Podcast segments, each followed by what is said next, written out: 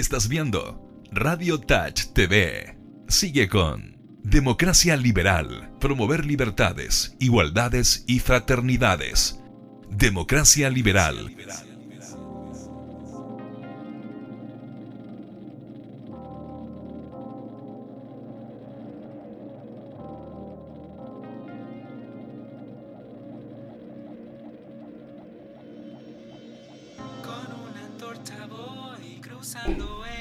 Muy buenas tardes a todos los radioescuchas de Radio Touch. Son las 18 horas con 05 minutos del día jueves 26 de diciembre de 2019.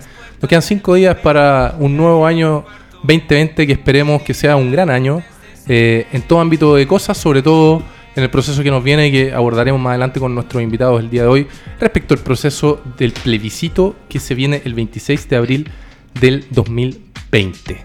Radio Touch, la radio online número uno de Chile, a través de Facebook, Instagram, redes sociales varias, la página propiamente tal, www.radiotouch.cl. Y el día de hoy estamos con tres invitados, tenemos un panel prácticamente completo, en donde tenemos invitados de diversas instituciones. A mi derecha tenemos al señor Jorge Varías, presidente de Red Liberal, eh, institución política que ya nos conversará, nos explicará y nos eh, abordará en qué está esta institución que nació ya, entiendo, hace largos 10 años. 2010. Tenemos a Alejandra Quiroga, vocera de Red Liberal, eh, administradora pública, que trabaja en la Subsecretaría del Patrimonio. Y tenemos a mi izquierda a Javier Velázquez, profesor de Derecho Penal de la Universidad Católica de Temuco, quien estuvo dos o tres años desterrado en Escocia estudiando un doctorado en criminología, Javier. Sí, creo que Un doctorado en criminología. Bueno, hoy día está explicándole ahí a los muchachos de Temuco qué consiste esto del derecho penal y la criminología. Muchachos, bienvenidos a todos ustedes. Muchas gracias por haberse dado el tiempo de haber venido acá a compartir, a conversar sobre lo que nos gusta eh, y a explicarnos desde la esfera en que están ustedes el día de hoy eh, las- los aspectos que vamos a conversar. Em, voy a partir contigo, Jorge. Explícale a la gente que nos está mirando. Yo, obviamente, no me lo explica a mí porque yo pertenezco al grupo que tú presides. Somos, somos todos Kiltro aquí. Somos todos Quiltros, efectivamente. Somos los cuatro, somos Quiltros. Eh, ¿Qué es Red Liberal? ¿Cuándo nace? ¿Qué, ¿Cuál es el trabajo que está haciendo Red Liberal? Eh, y, y cuál es la expectativa que se viene eh, para el próximo año en una presidencia que tú estás a- asumiendo hace, entiendo, un par de semanas? un par de semanas, sí. Exacto. sí. Red Liberal es una, es una ONG. Eh, se fundó en el año 2010. Tú sabes que fue este movimiento que fundó Cristóbal Velolio y que entiendo yo, yo en ese tiempo no participaba, pero entiendo que esta cuestión nació como con un tuit. ¿ah? Eh, hay espacio para tirarse a la piscina en un movimiento liberal en Chile. Brieva también lo- fue uno de los. Ellos Eh, dos, sí, ¿no? Sí, sí, sí. Y, y estaba Davor, eh, mucha gente que, que sigue participando hasta el día de hoy. Y, mm, y prendió esta cuestión, pues. ¿ah? Tú, tú, tú cachai la historia de, de Red Liberal en, en Providencia, con la participación de Belolio en, la- en las primarias. Eh, y después, eh, Red Liberal tuvo en algún momento un una intención de convertirse en un partido político, pero todos sabemos aquí la- la- lo, lo difícil que es eso. Sí. Hasta que eh, el año pasado, eh, o bajo la directiva de Rodrigo Montabone, de Alejandro Fernández y de. ¿Quién se me olvida? Chapacase. Y, y Jorge Chapacase, el gran Jorge Saludos Chapacase, saludo saludo a ellos. esos tres monstruos. Sí, ellos decidieron que Red Liberal se tenía que convertir en la casa de todos los liberales. ¿ah? Entonces, hoy día Red Liberal, la idea que tiene, o, o que tenía bajo la directiva de ellos, era que confluyeran todos los liberales de todos los partidos políticos. Cu- ¿Cuál es el requisito que tú seas liberal? Eh, más específico, los liberales igualitarios, los que creemos en que la libertad y la, li- y la igualdad van de la mano, que se ayudan, ¿ah? Claro. no, no como nos han contado durante 40 años en Chile. Y hoy día, Sí. pegando palos al Estoy de acuerdo. eh, Está bien, pues, viejo. Y hoy, y hoy día, eh, bajo la directiva de nosotros, eh, que está la Ale, que está Matías Recabarren y, y Bruno Lertora, eh, lo que queremos es transformar a Red Liberal en una plataforma de participación política. Ah, Eso es lo primero. ¿Para quién? Para los jóvenes. Mm. Los jóvenes son los que hoy día están haciendo y quieren hacer política y tienen que meterse en política. Hoy día los jóvenes tienen que militar. Sí. Eh, y queremos que esta plataforma eh, sea una, una plataforma de discusión eh, que promueva la libertad y la democracia. Y que crea en, un, en un concepto bien base, que es el concepto de justicia rolsiana.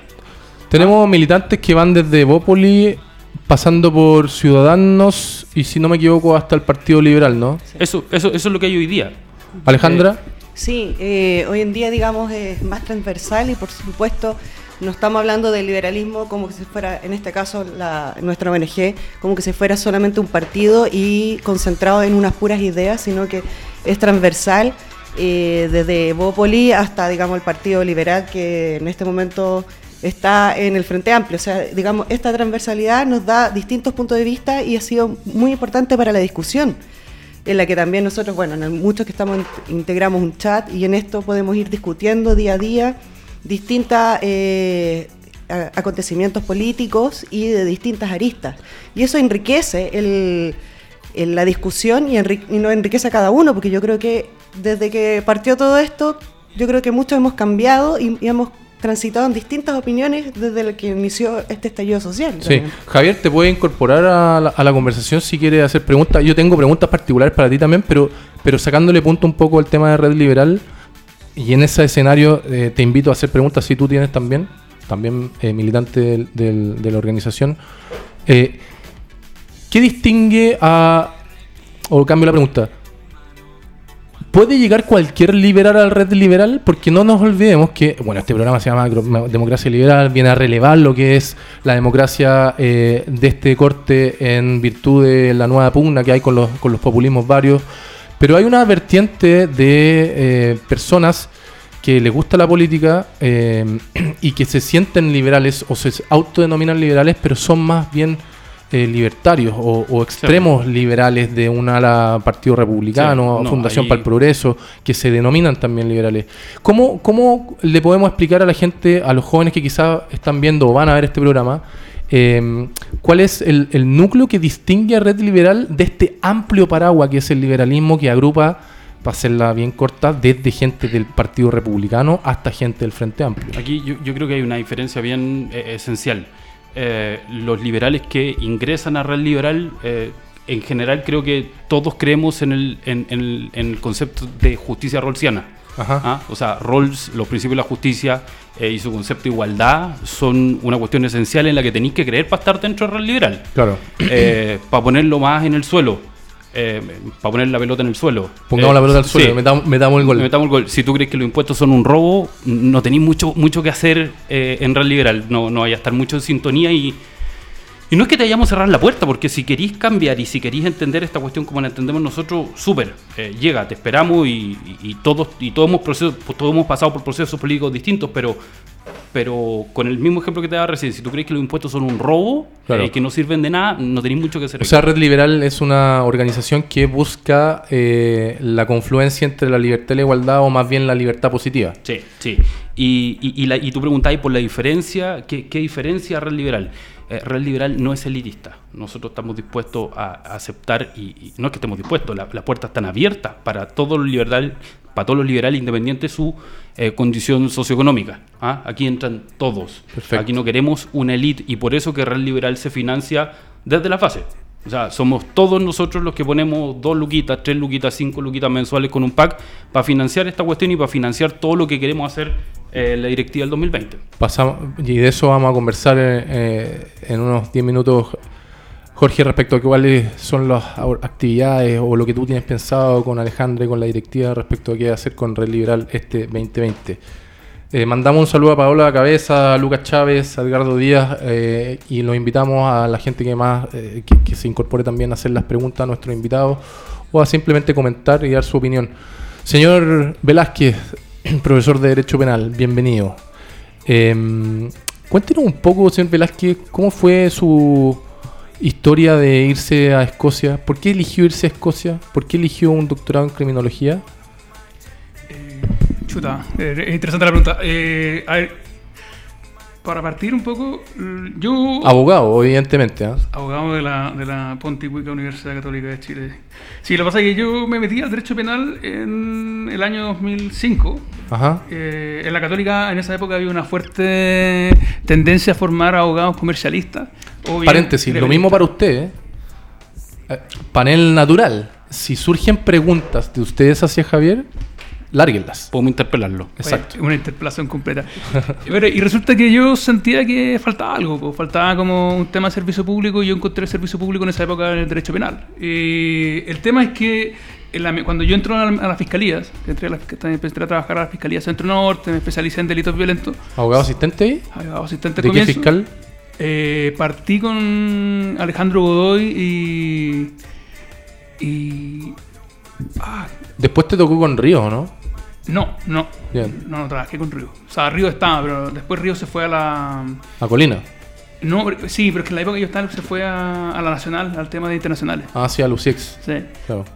Y, bueno, y la cuestión es que yo, yo era ayudante de Derecho Penal, hacía clase en la Católica, y empecé a ver como una distancia muy grande entre el Derecho Penal que se enseñaba en, de los manuales, digamos, y la realidad práctica. Entonces, ahí yo me empiezo a meter derechamente el tema de criminología, porque digo, bueno, en realidad lo que está pasando, lo que necesitamos es una perspectiva más empírica eh, respecto de, de, lo que estamos haciendo.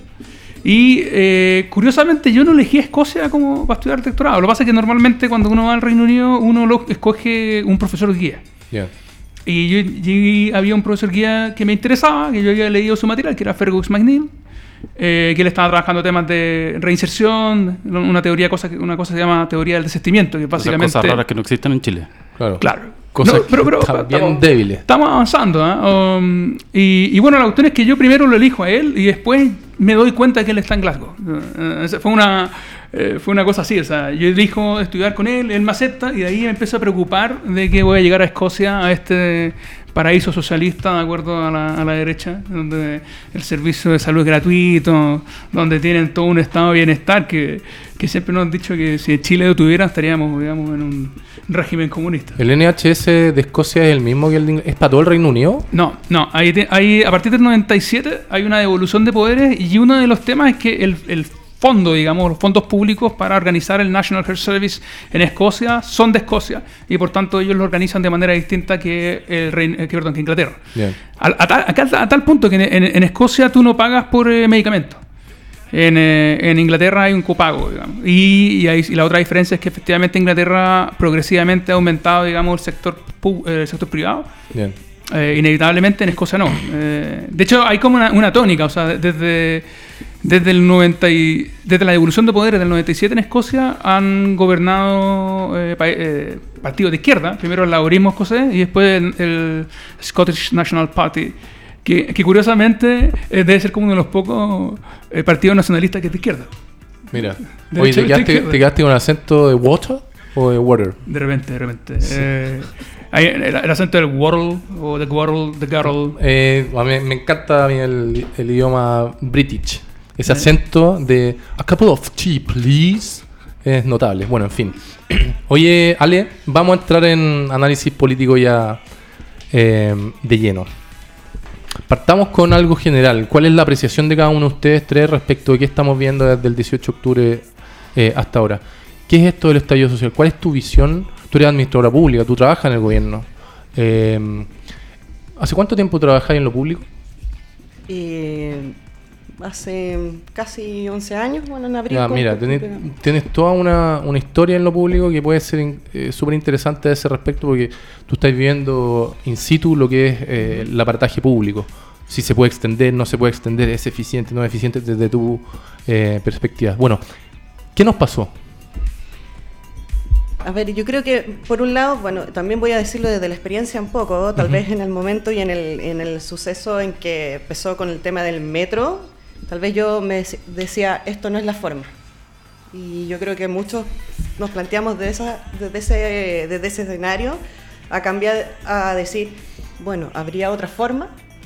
Y, finalmente yo creo que en lo, esencial es que no sé si como Chile cambió o Chile despertó como frases tan eh, que se están ocupando, sino que se está teniendo una mayor conciencia de que el Estado no se está haciendo cargo de todo aquello que ha prometido. Y no es, no es promesa de este gobierno, promesa, sino la promesa que han tenido desde que se retornó a la democracia. El, que estábamos apuntando hacia un espacio, no sé, hacia una educación distinta, eh, gratuita, y no estábamos apuntando a la calidad, sino que en un punto en que tenemos deficiencia en el lado de salud, en vivienda, en que también se nos estaba llegando, eh, estaba gatillando el tema de las pensiones hace un par de años en realidad eso nada más, mm. porque antes hasta que no salieran los primeros que estuvieran con el sistema nuevo eh, de las FP, no, no, no, no estábamos haciendo ese cuestionamiento. Y, y creo que se empezó a mirar hacia el lado y decir, eh, a ver, en otros lugares se está alcanzando y con lo que tenemos somos un país, se supone que somos un país mucho, mucho más rico, entre comillas, eh, que toda Latinoamérica y no podemos llegar hacia otro punto, ¿por qué no somos, nos empezamos a mirar hacia el lado con otros países? La trampa en los números macro. Eh, claro, pero, no, pero creo que finalmente efectivamente tenemos todas estas deficiencias, tenemos la, educación, no tenemos el acceso que, quisiéramos a nivel universitario, eh, las personas no están jubilando con lo que se prometió, y bueno, en el caso, por ejemplo, personal, mi mamá no puede jubilar porque no, no le va a alcanzar y dice, a los 90 años me va a dar para poder jubilarme. Eh, la salud es una de las cosas que yo por lo menos hace varios años que vengo planteando, que es una de las cosas más deficientes en este país. Eh, porque finalmente si tú no tienes una buena, una buena salud, no te puedes educar, no puedes trabajar, no puedes, o sea...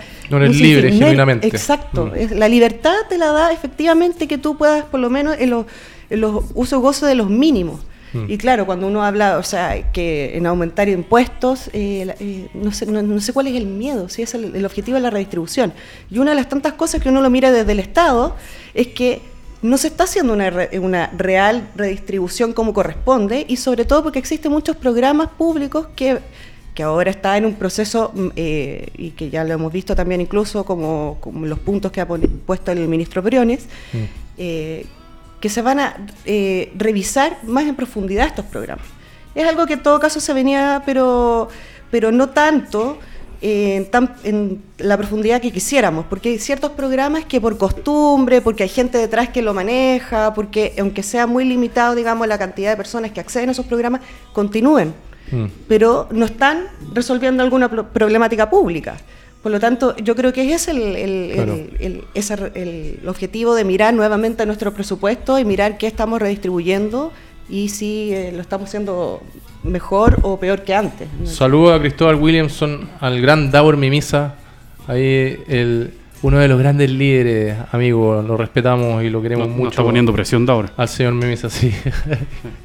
lo vamos, yo le ofrecí este programa para que pudiéramos hacer cosas en conjunto con el objeto de poder eh, abordar y se lo ofrezco a todos ustedes. Hay que hacer campaña por el 2020 que salga... Eh, la, vamos a hacer, es uno, de los objetivos de... Un proceso limpio, un proceso participativo, que la comunidad, más allá de pensar de qué, qué es lo que va a ganar o este miedo o reticencia a querer cambiar, que sea un ejemplo de eh, educación cívica y de respeto y participación democrática y deliberativa, que todos nos unamos para efectos de poder sacar una constitución. Jorge, eh, también un saludo a Carlos Toadaza, otro Quiltro. Otro, ¿Cuál, ¿Cuál, es tu apreciación respecto a lo que nos pasó? que yo, quiero empezar con algo que, que, dijo Andrés Velasco en un tuit, no me acuerdo si fue un tuit o una, una columna. No, no, se puede negar que los últimos 30 años fueron buenos. ¿ah? Tenemos que partir de esa base. Mm. Eh, lo segundo que hay que partir, que hay que empezar a decir y, que hay que recalcar es que cuando uno trata de encontrar las causas de este estallido social, uno no está justificando la violencia, ¿ah? porque hay mucha gente que lo entiende mal. Sí, efectivamente. Eh, mucha gente. Explicar eh, no es justificar. No, para nada, para nada, para nada. Y, tiene que quedar clarísimo.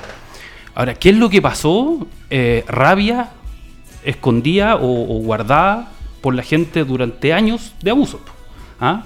Eh, abusos, ¿para qué los vamos, para qué los vamos a enumerar todos? Si sabemos de las colusiones, en la farmacia, los precios del medicamento, pero es que podríamos nombrar pollos, tanto el ejército, los carabineros, o sea, donde diablos no se perdió plata en este país. Entonces, fueron años de abuso. Y, ojalá algún sociólogo eh, estudiara cuál fue el impacto que, tu, que tuvieron las declaraciones de todos los ministros de este gobierno en los últimos 10 meses. Porque siempre reclamamos que. Para poder si rebalsaron el, el vaso. Para saber si rebalsaron el vaso o no. Evidente que fue así. Porque tú sabes que a mí me sorprendió mucho. Hace, un par de años fuimos a Buenos Aires y, en, y en, frente a la Casa Rosada, las vallas papales que hay para parar las protestas ya son fijas. ¿ah? No se las llevan. Son, son, una estructura fija que, como hay tanta protesta en Buenos Aires y la protesta está tan institucionalizada, tú decís, al chileno no le gusta protestar, le da lata. ¿ah? Es flojo, está cansado, que prefiere irse de la pega rápido para la casa. Es distinta eh, claro, ¿cachai? Eh, éramos demasiado racionales, decían otros, no, no, no nos gusta la protesta. Mm. Eh, pero algo pasó, po. algo detonó esta cuestión. Y, y, y yo quiero pensar, y ojalá que algún sociólogo lo explicara, es cómo influyeron las declaraciones de todos los ministros durante este gobierno. El que nos mandó a, el que nos mandó a levantarnos más temprano para que el metro costara más barato, el que, decía que el consultorio era, centro de reunión social, el, por favor recen, el compren flores que están más baratas. Hoy día fui a buscar el libro de Mayol y estaba agotado en, en la Feria Chilena del Libro y en Antártica. Me terminé comprando el libro de Nicolás Aguirre de Desigualdad. Igual debe ser interesante. Javier, ¿cuál es tu punto de vista respecto a esta primera eh, dimensión de análisis del programa? Eh, yo, creo, yo creo que es difícil porque todavía estamos encima de, de los hechos. Y pero Mayor ya lo, ya lo analizó. Po, ya, Mayor, ya Mayor ya, libro. Y Mayor lo entiende todo. el libro. No, no, pero yo creo que, mira, yo creo que una cosa que es importante efectivamente es hacerse cargo de la idea de que supuestamente tenemos unos 30 años buenos en, en, temas de índice económico. El problema es en qué se tradujo eso y para quién. O sea, si esos 30 años de bonanza, entre comillas, se, eh, se reflejó para toda la sociedad o para alguna parte de la sociedad. Y, yo creo que un, parte que a mí me parece bastante interesante con lo que dice Jorge en torno a las declaraciones del gobierno, yo creo que hay algo, hay algo más que, que, hay que pensar de que gobernar no es solamente tener buenos indicadores económicos, sino que necesariamente hay que hacerse cargo de la legitimidad del sistema mm. y si efectivamente la gente cree en el sistema democrático en el que están, y nosotros sabemos que por lo menos en las últimas elecciones votó menos del 50% del padrón. Entonces, efectivamente, claro, antiguamente lo que decíamos es que al chileno no le importa el destino de la nación eh, y asumíamos que la gente no votaba porque no le importaba. Pero en realidad, quizás la, explicación retrospectiva que vamos a observar es que efectivamente la gente le importaba, pero no votaba porque no se sentía representada. Mm. Entonces, porque no cambiaban las cosas. Claro. efectivamente daba lo mismo quien estuviera porque iba a ser un continuo, digamos. Yo me tengo que levantar igual a trabajar mañana. Claro. claro. Pero, pero lo interesante ahí es que efectivamente eso ya te dice que la... la neutralización de la política, que algo escribe Atria en ese contexto. ¿Cómo cruza el tema de, de la crisis de legitimidad del sistema con la constitución respecto de que el poder político no le pudo hacer el contrapeso al poder económico y cómo eso se conecta con la constitución? Bueno, bueno Perdón por el. Es que, es que, yo creo que es un tema bien importante. Estaban conversando con, con, un amigo mío que es profesor, que, no voy a decir el nombre, pero, pero básicamente que él también eh, tuvo familiares en dictadura, tuvo que estar afuera y después volvió, digamos. Y él sentía que. Y él me decía algo que yo siempre creía un poco, pero él, sentía que. Eh, la democracia, en estricto rigor en Chile, ¿cuándo, ¿cuándo vuelve?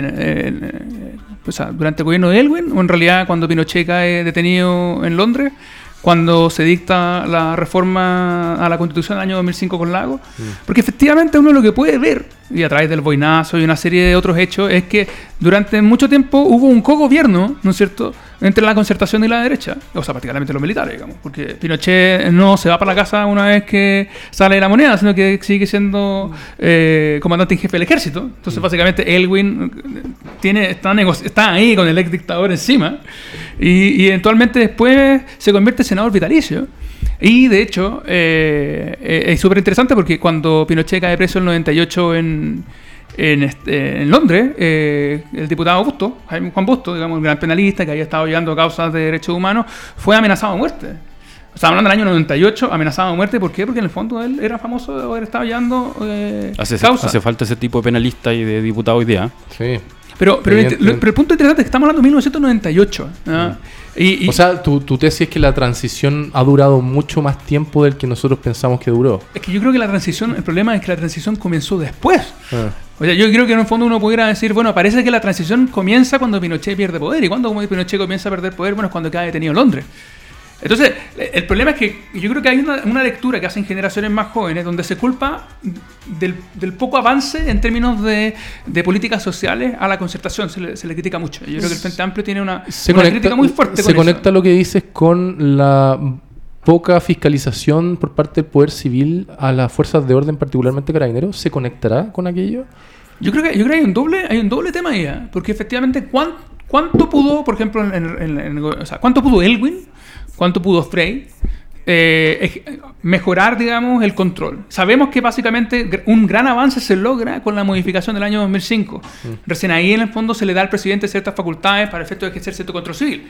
Ahora, también sabemos que eh, esta relación con el, con el poder, eh, particularmente con Carabinero, eh, como, como, como, que, como quien dice que Carabineros se mantiene como una institución donde se manda sola, digamos. Se mantuvo durante el gobierno, el primer y segundo gobierno de Bachelet y evidentemente se mantuvo durante el primer gobierno de Piñera y actualmente lo estamos viendo. O sea, de alguna manera la, la gran pregunta ahí es, bueno, y a propósito, digamos, de la violación de derechos humanos que hemos estado viendo, la pregunta también se conecta. ¿Hasta qué punto la democracia ha sido capaz de ejercer controles?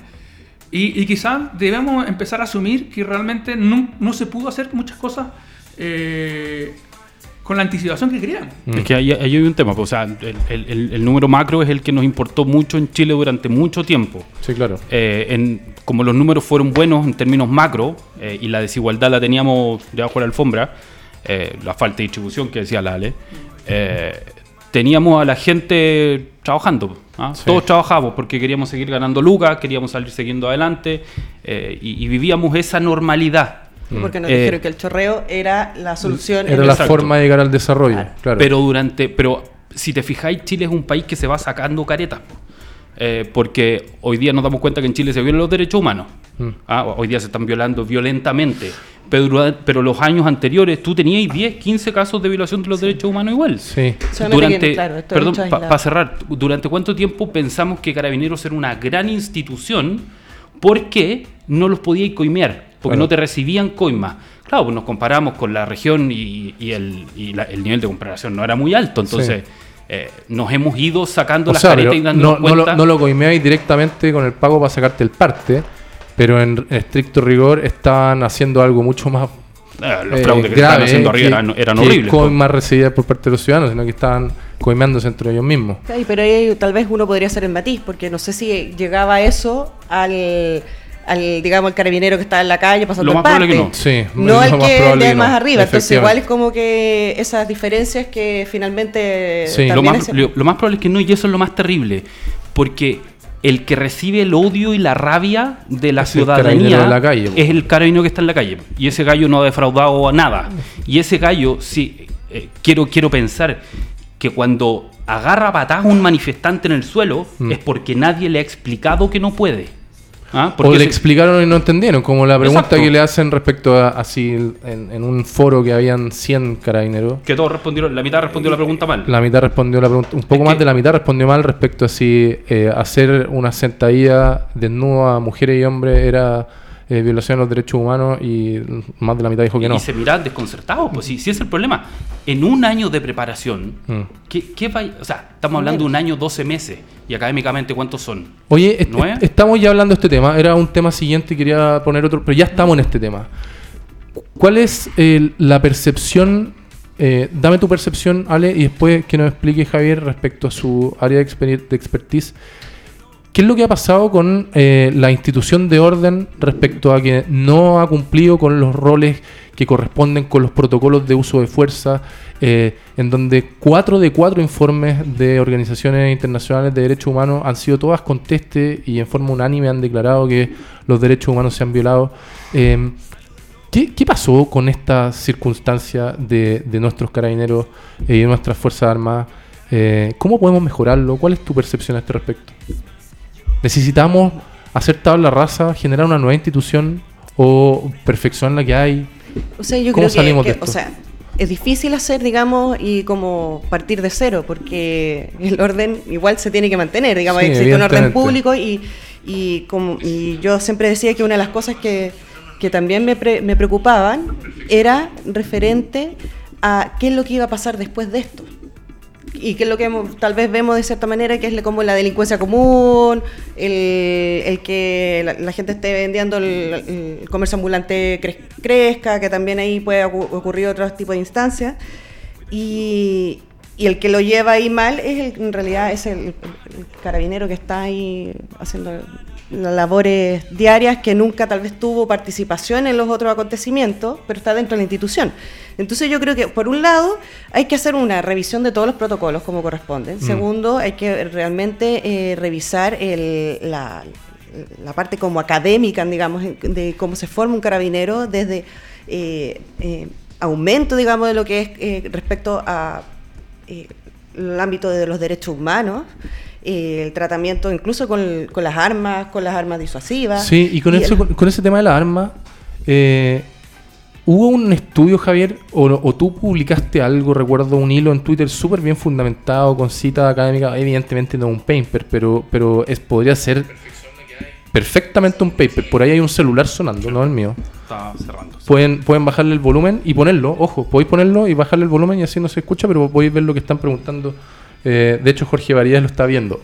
Por eso Te pillamos en vivo y en directo, viejo. Lucas Chávez, saludos desde la Facultad de Derecho de la Universidad de Chile, viendo el programa desde la oficina. Javier, ¿qué pasó con esto de los balines?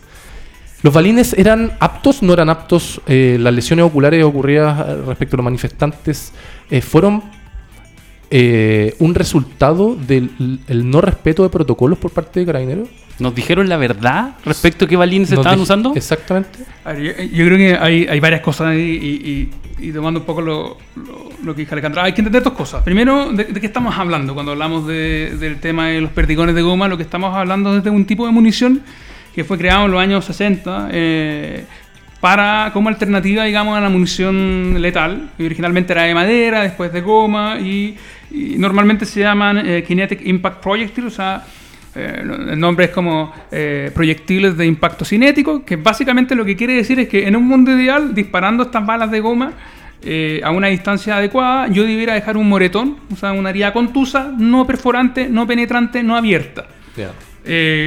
no obstante, lo que, lo que la evidencia empírica nos da, llevamos más de 30 años de uso en distintos lugares de conflicto y lo que han descubierto es que efectivamente si tú disparas a menos de la distancia permitida, eh, tú puedes llegar a matar a alguien. Eh, en Chile se usan. ¿Y esos protocolos los conocía la institución del orden? vamos por partes. primero, primero ¿qué, ¿qué, es esto? ¿no es cierto? Ah. Ahora, en Chile se usan dos. ¿no? El primero es un, es un cartucho de, una, de, escopeta calibre 12 que tiene 12 perdigones de, de, perdón, 12 perdigones de goma eh, al cual se le hace un baño de, con plomo para endurecerlo, porque si, usted, si tú disparas goma normal, cuando impacta, la goma se deshace. Mm. Entonces, ¿qué es lo que hacen? Le hacen un baño y ese baño tiene trazas de, plomo. Ahora, ¿por qué tiene plomo? Bueno, porque esa munición jamás fue pensada para generar heridas penetrantes. ¿Por qué? Porque el mismo fabricante dice que no se tiene que disparar a, más, a menos de 20 metros. Información eh, conocida por parte de Carabineros. vamos allá. Se filtró, sí, pero filtró un informe del año 2012, del año 2012, en el cual Carabineros, para efecto de acreditar cuáles eran los verdaderos daños que se podían causar por esta munición, eh, fue un polígono de tiro con la munición que están usando hasta hoy día y fue como una doctora. Vivian eh, Bustos, que es básicamente una de las peritos famosas de, de la OCAR. ¿Y qué lo hicieron? Dispararon contra una madera eh, y la perito iba viendo el nivel de penetración en la madera y lo traducía a eh, las posibles lesiones que podía causar. Las conclusiones de ese informe fue lo siguiente, fue que la distancia mínima de dispara tiene, tienen que ser 30 metros. Si tú disparas a menos de 30 metros, eh, puedes generar heridas penetrantes e incluso la muerte. A 5 metros mortal, a 10 metros mortal, a 15 metros puedes mutilar eh, o sea, quebrar huesos. Perdón, dice pérdida de, eh, explosión de globo ocular. Lo dice en todas las distancias, claro, claro. Efectivamente. Eh, ese es el otro tema, que básicamente da lo mismo la distancia que tú dispares. Si un perdigón llega al ojo, tú puedes provocar la explosión del globo ocular. entonces, ¿qué es, lo, que ese informe del año 2012, quién lo solicita? Lo solicita la Unidad de Educación y Capacitación. O sea, la unidad que capacita a carabineros es que hace el curso con el cual tú tienes que aprender. O sea, porque la carabineros dice, para poder usar la escopeta usted tiene que estar certificado. ¿Quién certifica? Carabineros mismo. Y Carabineros enseña esto. De hecho, el, el, reporte de Human Rights Watch, ellos entrevistaron, digamos, a gente de golpe y la gente de golpe les dijo lo siguiente. Sí, a nosotros nos dicen no disparar a menos de 30 metros y al mismo tiempo nos dicen no disparar al tercio superior del cuerpo. Cosa que no ocurrió, evidentemente. Es que aquí viene la, la parte más tremenda porque si uno mira las lesiones, yo, yo tenía... O sea, raya para la suma, en esta primera parte, Carabineros tenía la información técnica suficiente oh. como para saber de que disparar del cuerpo, de la mitad del cuerpo hacia arriba y a una distancia que no era la que señalaban los protocolos, se iban a producir las lesiones que se produjeron. Eso es así. Eso lo, sabían. Y, ahora, el, tema, el gran tema, la, la, pregunta de millón es que este informe es del año 2012 y las recomendaciones de disparo no están en el protocolo público O sea, no están en, la, en el decreto 364 del año pasado, ni en la circular 1832, que es el uso, uso de la fuerza.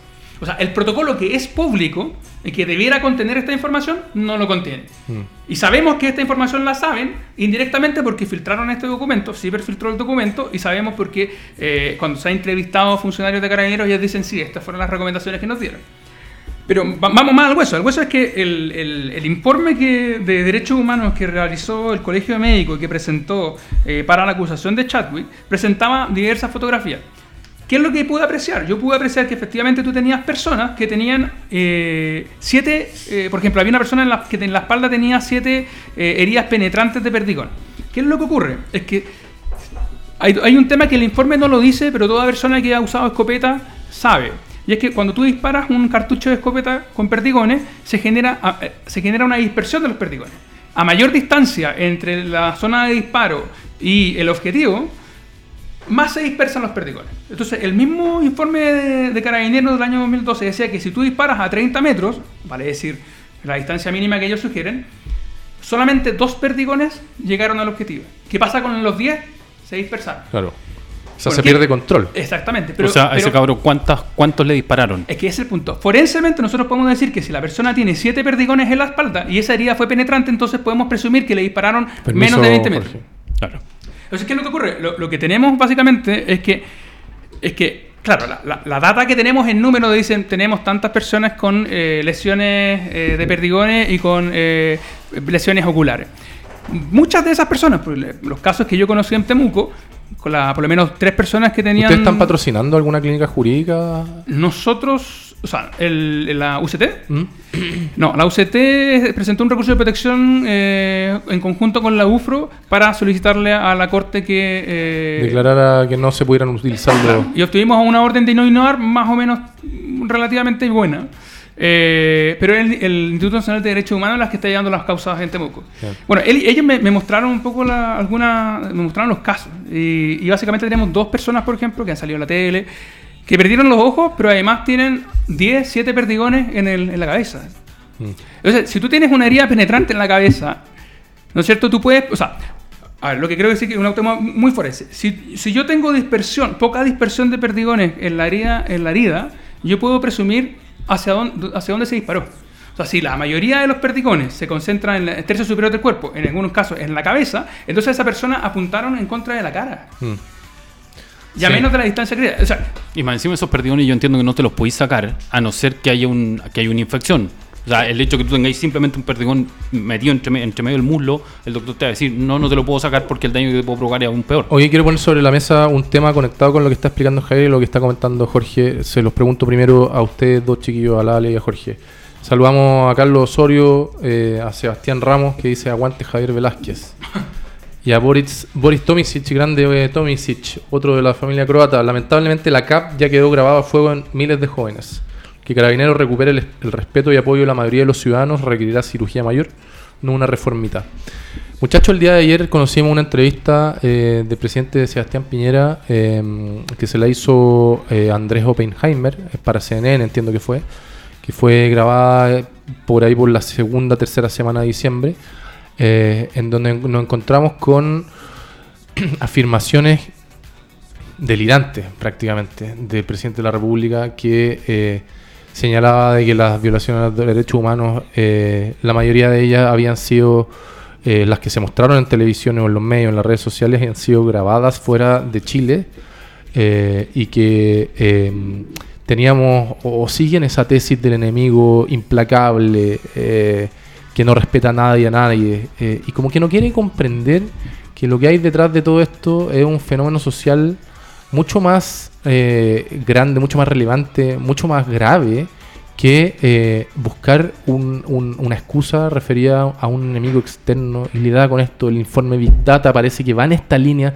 No se sale el segundo piso y Piñera, al parecer, de querer transmitir a la población chilena de que esto no es una genuina explosión social, sino que hay alguien detrás que está maquinando. ¿Qué les parece lo que escuchamos ayer, sabiendo lo que nos han dicho ya cuatro instituciones de derechos humanos, lo que nos explica Javier? El carabinero sabía que no podía hacer lo que hizo y lo, lo hizo y lo sigue haciendo, etcétera. Yo, yo quiero, yo quiero para tú decirlo, pero yo estoy dispuesto a darle una última oportunidad a Piñera. ¿ah? Yo quiero ver a Piñera sin la ruleta al lado. Mm. Yo, yo quiero ver cómo funciona eso. Porque, porque de verdad creo que lo que queda en el segundo piso estoy de acuerdo contigo, eh, eh, es, la roulette y sus consejos. Y, ¿Piñera es tan inteligente como para maquinar todo esto? Yo creo, a ver, tú, es, lo que hemos conversado muchas veces sobre la inteligencia para hacer negocio y para ganar lucas y la inteligencia que tú te puedes tener para otras cosas, que son cosas absolutamente distintas. Piñera es un gallo preparado, no, lo podemos negar. Para una dimensión de la vida en sociedad, que es generar eh, lucas. Pero esta cuestión claramente le quedó grande. le quedó grande. Pero yo creo que ahí podría, disculpa que te moleste y que te, rompa con eso, pero acá hay una diferencia también a, nivel de los tipos de gobierno. O sea, por ejemplo, cuando vimos en Piñera 1, veíamos un Piñera 1 que tenía, digamos, un centro de gobierno mucho más grande mm. y en el que se asesoraba mucho más de no, no de este segundo piso, sino de que mucho más asesores del resto de los ministros, etcétera. Bachelet 1 igual. Y en segundo, y en Bachelet 2, vimos una Bachelet que estuvo un, un centro de gobierno mucho más pequeño, con algunos nomás, con un ministro de Hacienda más lejano. Y lo mismo pasa ahora con Piñera. O sea, digamos, tiene un centro de gobierno mucho más pequeño, a quien le está haciendo caso, como dicen también la roulette y un segundo piso que de verdad que hay que sacarlo completo, porque no está dando, no, no están... Eh, no logran sintonizar la causa de lo que está ocurriendo. Supongo que no están sintonizando o en realidad tal vez puede que sea que no está escuchando. Porque también pueden haber dos, eh, las dos variables, no lo sabemos en realidad. No, entender también o quizás sintonizan y, y, de adrede, o sea, de forma directa, ellos están tejiendo mostrar una, una, un, una alternativa a la sociedad de que no es real. Yo quiero, yo creo que, es una buena forma, y con esto termino, Jorge, perdón, es una buena forma de defender la Constitución. Sí. En, la Constitución de 1980. O sea, ya, me ganaron el gallito de, eh, de que quieren una nueva Constitución. No me queda otra que llamar a un, un plebiscito. Pero como yo, derecha dura, como yo, libertad y desarrollo, de forma indirecta, trato de torcer la voluntad de la gente para efectos de que la gente termine diciendo esto no fue genuino no hay que votar a favor de una nueva constitución. ¿Me siguen? Sí, pero es que a, mí no me hace sentido porque yo creo que Piñera tiene que tener claro la escoba que le va a quedar eh, si es que no se aprueba el, una nueva constitución. Es que si no se aprueba, yo he sido un activista a favor de. Pero si no se aprueba la nueva constitución, yo voy a llamar a la calma. O sea, sí, pero, pero ojo, es que yo estoy se ganó democráticamente. Yo estoy hablando de que la, escoba que va, que va, a quedar si es que no se, si no se vota por el apruebo. Aquí no hay carta blanca para que se escriba lo que sea en los nueve meses que va a durar la redacción de la Constitución. Yo me reservo el derecho a votar en contra si es que escriben cualquier mamotreto. Y si escriben cualquier mamotreto y dicen que no en el plebiscito de salida, también se legitima la eh, Constitución de 1980. O sea, hay dos instancias todavía que, digamos se pueden. Y los dos tercios. O sea, la cantidad de garantías que se le da a la comunidad respecto a que este va a ser un proceso que eh, podemos concluir que sería muy bien urdido, o sea, con muchas garantías de de que aquí no va a llegar un, un, Nicolás Maduro a robarse la constitución. Por eso que nosotros, el relato, el relato, el relato de los liberales, yo creo que tiene que ser bien claro. Estamos por aprobar eh, el, proceso en el cual vamos a redactar una nueva constitución. Sí. ¿Ah? Estamos todos de acuerdo en eso. Queremos que se redacte una nueva constitución. Mm. ¿Qué va a salir de la nueva constitución? Eh, veamos primero, porque no vamos a aprobar cualquier cosa. Mm. Hoy día tenemos problemas, eh, pero no los vamos a aumentar a través de, una peor eh, carta política. Y, y, volviendo a lo que decías tú, yo quiero creer que hoy día Blumel, por ejemplo, que es una persona joven que debe tener un, par de años más que nosotros. ¿Quién pesa más, la ruleta o Blumel? no, pues, a, ver, todos leímos el hilo que hay en. El, hilo que son lo mismo, pues, según el hilo. Sí. Según el hilo son Y, y que si no, tú estás muy supeditado profesionalmente o, laboralmente a la ruleta, entonces Blumel no va a poder actuar tranquilo mientras la ruleta esté ahí. Es una sombra. Claro, y, y, y, Ward no existe. Pues. Mm. O sea, el gallo literalmente no existe. ¿Cuál es tu apreciación, Velázquez? Respecto a lo que dijo Piñera y con lo, con lo, que, está diciendo. Lo que, lo, que, a mí me causa la duda es si efectivamente estamos frente a una estrategia maquiavélica y instalar una narrativa. O realmente. ¿O es la torpeza de Piñera? No, no, es que yo creo que. Yo creo que voy a ser un poco más neutral en el sentido. Yo creo que hay mucha gente que cuando estalló esto, gente derecha, digamos, dijo que esto no lo vio venir. Y de hecho, eh, el, ex gerente del metro que, que, acuñó la frase de esto no prendió cabro al, inicio, digamos.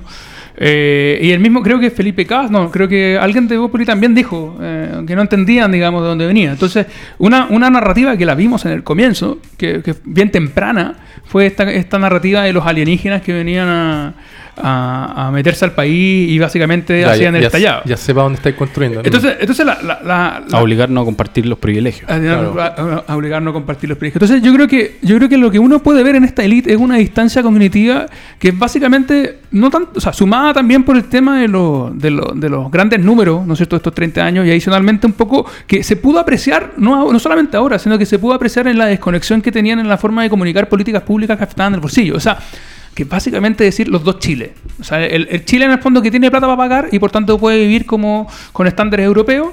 Y aquel Chile que no tiene plata para pagar y que en el fondo le vendieron esta, este discurso de la meritocracia. Sacrifíquese, eh, luche y usted va a poder volverse rico. Mm. Y mucha gente dijo, perfecto.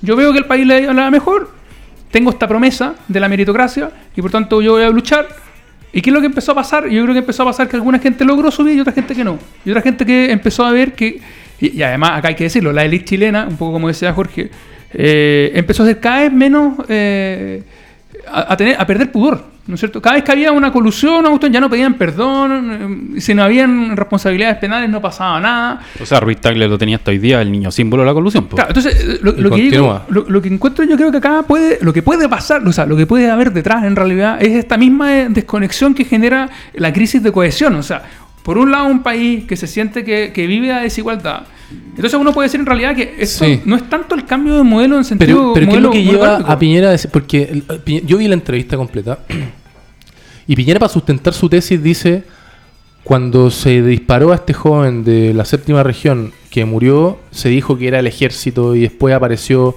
de que era una banda rival. O sea, es que por eso que tú ahora eh, no podías... Y, y, él, esa excepcionalidad, que es evidente que nos caímos todos al criticar al ejército sin que haya existido una investigación y una conclusión respecto a qué es lo que había ocurrido, porque no fue el miembro del ejército el que mató lamentablemente a esa persona.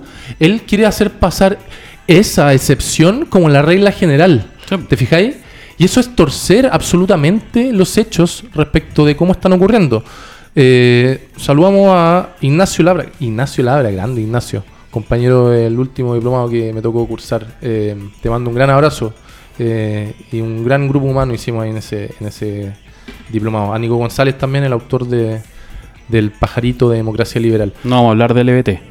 No vamos a hablar de Land Value Tax Nicolás González. Aunque yo, si en algún momento, en alguna ocasión, llegara a alguna toma de decisiones de poder o llego a voy a hurgar ahí. Vamos, sí, tiene, tiene sentido lo que dice, lo que dice Nico. Eh, Ale, ¿cuál es tu precisión respecto a lo que decía Javier?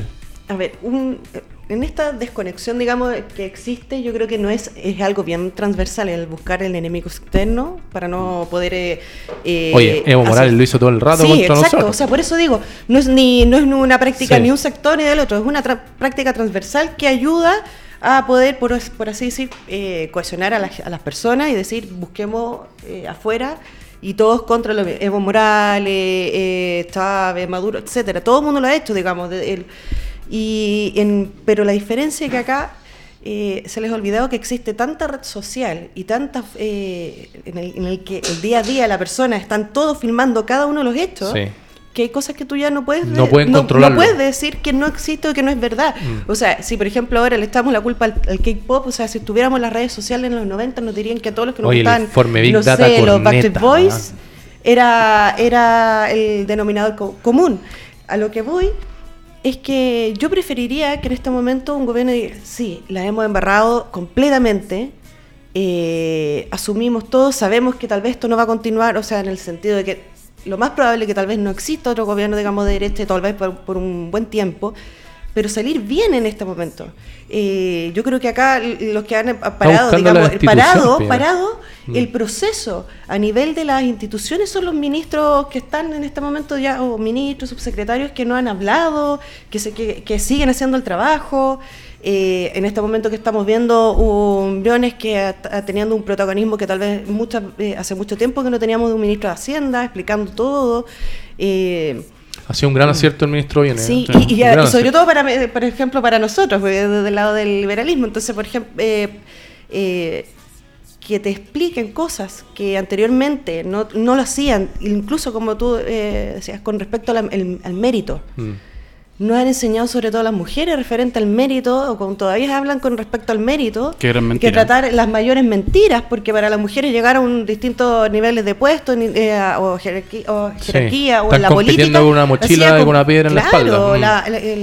Mm. digamos, entre lo heteronormativo que tenemos en esta sociedad y todas las cargas que tenemos. Imagínate las posibilidades que te va a tener alguien que esté en, el lugar rural de Mapuche para llegar a las mismas condiciones que puede ser alguien desde la capital, una mujer. Todas esas diferencias nos hacen, eh, eh, nos hablan de mérito para poder llegar, mm. eh, no sé, para ser un consejero del Banco Central. Ay, no, no necesitó una cuota, no necesitó paridad. Sí, pero una entre cuántas. Sí.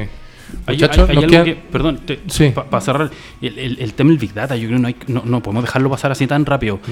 Eh, el tema del Big Data, ahí tú te das cuenta lo, los cegados y los encerrados que están en el segundo piso de la moneda, porque hablaron con expertos, con académicos. Sí, pues. Les dijeron, no, esta cuestión no se puede hacer.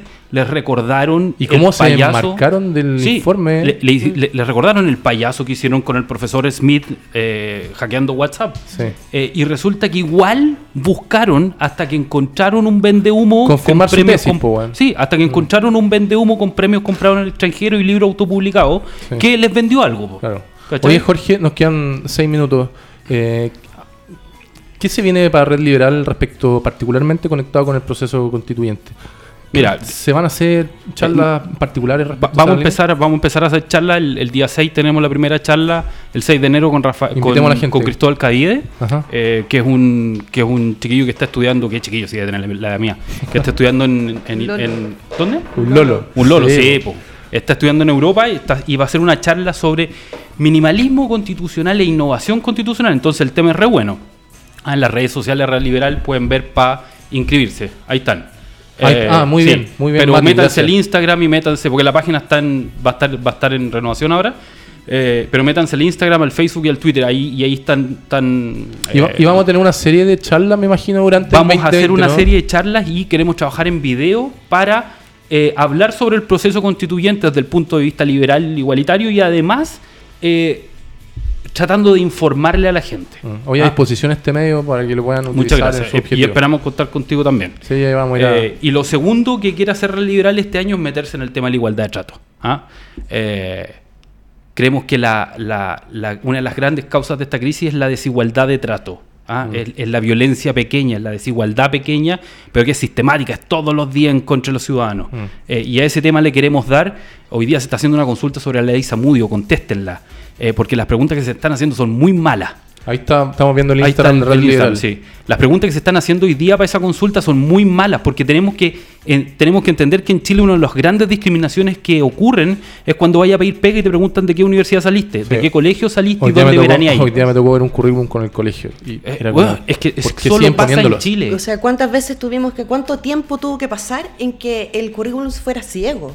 O sea, incluso te, lo, te lo pongo desde el lado de la cultura, tuvimos que ver para ver si había algún tipo de discriminación en el acceso a, a, los nuevos, eh, a, los nuevos escritores, había un sesgo de género y ahí tuvimos que también incorporar el, currículum ciego. Entonces, estos micro, o sea, eh, como dice Jorge, con respecto al trato, también se da estos micromachismos, eh, discriminaciones, entre comillas, para algunos casos son positivas, el hecho de cuando antes, hace cuántos años que a una le preguntaban si va a tener hijos. Sí. o sea, eso sigue pasando. O sea, es determinante lo que van a hacer en esa línea de acción. Que Queremos poner sobre la mesa que en Chile no te pueden preguntar nunca más de qué colegio venís ni dónde veraneáis para hacer una pega. Muy bien. Oye, si logramos eh, eso, estamos Estamos cerrados el 2020. Vamos a haber hecho un buen punto con Red Liberal. Te deseamos toda la suerte, Jorge, en esa presidencia y a la OCEA también, Ale. Todavía no, nos despedimos.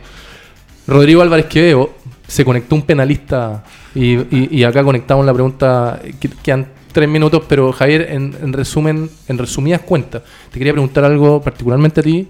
Yo soy fan de la política criminal reduccionista. La política criminal reduccionista tú nos puedes explicar mejor que yo, pero básicamente dice relación a que el derecho penal es la última ratio. Esto lo conecto con lo del profesor que, eh, no el profesor Smith, no, sino el profesor real que en un momento de, rabia y, y que perdió la razón, eh, pateó estos torniquetes del metro y se fue a prisión preventiva formalizada. Hoy día lo reformalizaron. Eh, estuvo 40 días, creo, en prisión preventiva respecto a un delito que al parecer, eh, si no me equivoco, tiene delitos o daños calificados entre 541 a 3, debe ser. Bueno, en fin. ¿Por qué, Pero cometido en, época de, de, ley de seguridad interior del Estado, sí. ¿Por, ¿Por, qué la comunidad está exigiendo cárcel para todos y que cada quien que cometa un delito debe irse a la cárcel? ¿Qué nos está pasando que no estamos haciendo fan de un Estado policial? ¿Cuál es tu visión como profesor de Derecho Penal a este respecto? Eh, en, tres minutos. En tres minutos. Bueno, va a ir bien rápido. Lo que, lo que ha ocurrido es que se ha adelantado un poco, se ha, instalado la percepción de que la, medida cautelar es básicamente la pena. Mm. Eh, entonces, a uno lo formalizan y si queda en prisión preventiva lo castigaron. Es, como, un éxito. Claro, entonces, eh, pero eso es un tema comunicacional que se ha instalado por, una dimensión de populismo penal, por un lado. O sea, hay una, puerta giratoria. Claro, o sea, en el fondo la, la, política... La mal entendida puerta giratoria. Mal. Sí, pues, pero la, política ha instaurado, digamos, esta idea de que, si, de que al momento de ser formalizado tiene que irse en prisión preventiva y eso es el castigo, y eso es falso. Mm. Pero al mismo tiempo, también lo que ha pasado es que la misma norma y la misma forma de funcionar el sistema está volviendo o está usando criterios para establecer, por ejemplo, el peligro para la sociedad, que no es basado en el peligro real del sujeto, sino que es basado en la eventual pena que tiene asignada el delito. Mm. Entonces, de repente, ¿qué es lo que pasa? Que por un lado tenía un populismo penal fuerte, pero el mismo sistema también se está volviendo gerencialista. Entonces, le interesa resultados. Y lo que vemos, por ejemplo, el año 2018, 3.000 personas estuvieron en prisión preventiva y después fueron dejadas eh, en libertad, fueron declaradas inocentes. Fueron absueltos, claro. Claro, entonces Mauricio Duche lo que está diciendo es que se está instaurando, digamos, una estrategia que es básicamente pedir la prisión preventiva para que la gente eh, confiese, entre comillas, acepte un, procedimiento abreviado, acepte un simplificado, entonces no se vayan a juicio. Se está utilizando como, utilizando como verdadera pena anticipada, ¿no? Como una pena anticipada, pero, también para negociar, que es en el mm. fondo una de las grandes distorsiones que se ve en Estados Unidos o en el Reino Unido también. O sea, básicamente, tú estás en prisión preventiva, bueno, y te ofrezco una salida, y quizás si, si tú hubieras ido a juicio, quizás te hubieran absuelto. Mm. Pero como tú en realidad estás en prisión preventiva, aceptáis lo que queráis. Obvio. Entonces, eh, hay, dos temas. Uno político, que es externo al sistema, y otro que es del sistema mismo. O sea, básicamente de las metas que está poniendo el sistema para efecto de, considerarse exitoso. Y eso también hay que controlarlo. Mm. Tirar penas pasadas, de, ¿cómo se dice? Pasado el tejo. Bueno, y tienes también lo otro que la delación.